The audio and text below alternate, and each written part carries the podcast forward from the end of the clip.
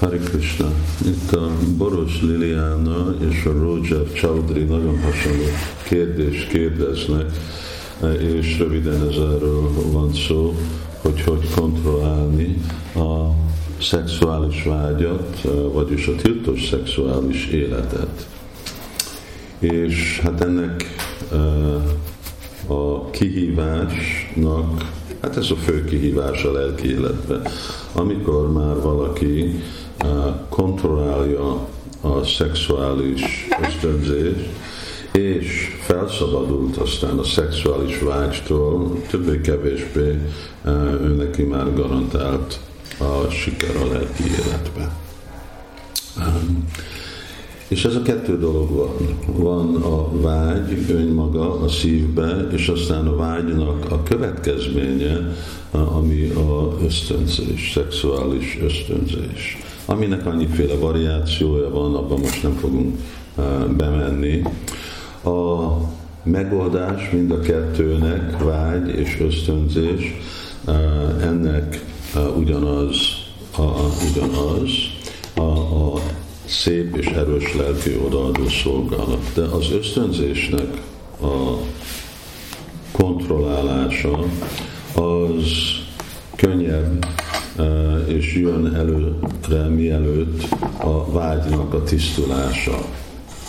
Mert a vágy az egy finomabb dolog, és az ösztönzés az egy durvább dolog, és általában a durvább dolgokat könnyebb kontroll alatt tartani, mint a ösztönzéseket.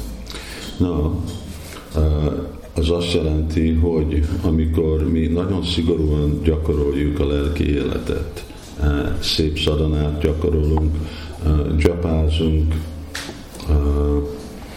nagyon óvatosan, és 16 kört csapázunk, akkor kapjuk azt a lelki erőt, ami fogja biztosítani az, hogy a ösztönzés kontroll alatt tudjuk tartani, és hogy nem esünk be a ösztönzésnek a befolyása alá hanem az ösztönzés a mi befolyásunk alatt van, vagyis a lelki gyakorlat befolyása alatt van.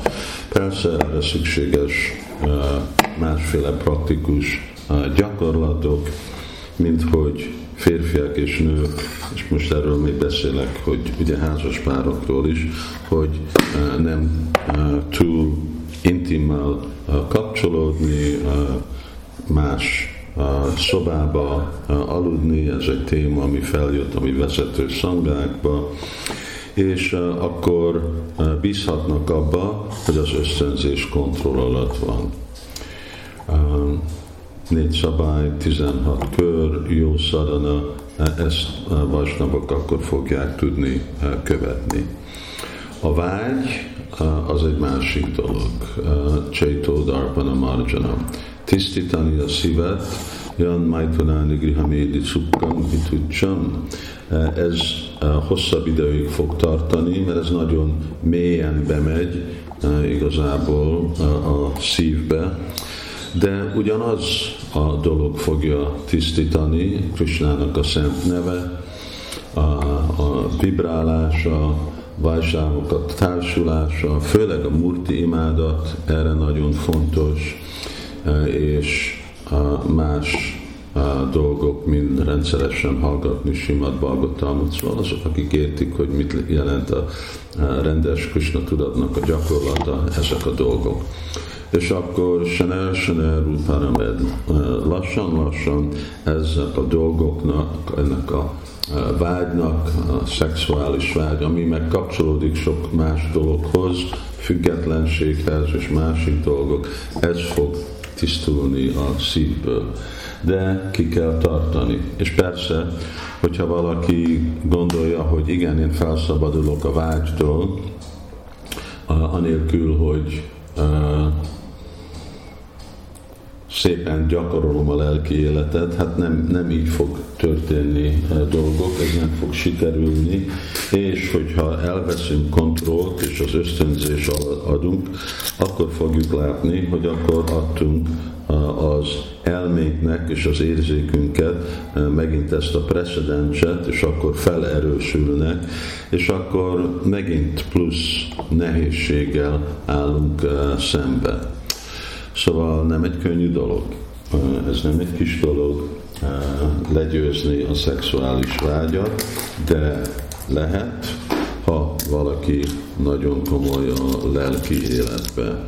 És végre, ugye ezt látjuk sok példát Bagotánban, hogy nagy jogik még hogyha nagy lemondást, vezeklést gyakorolnak, nem tudják magukat megvédni ettől a szexuális élettől, meg mindig ennek a ösztönzésnek a hatása alatt tudnak esni.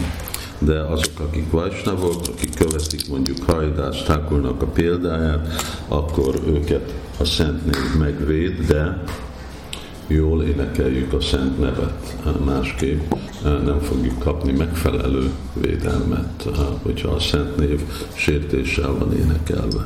Hari Krishna.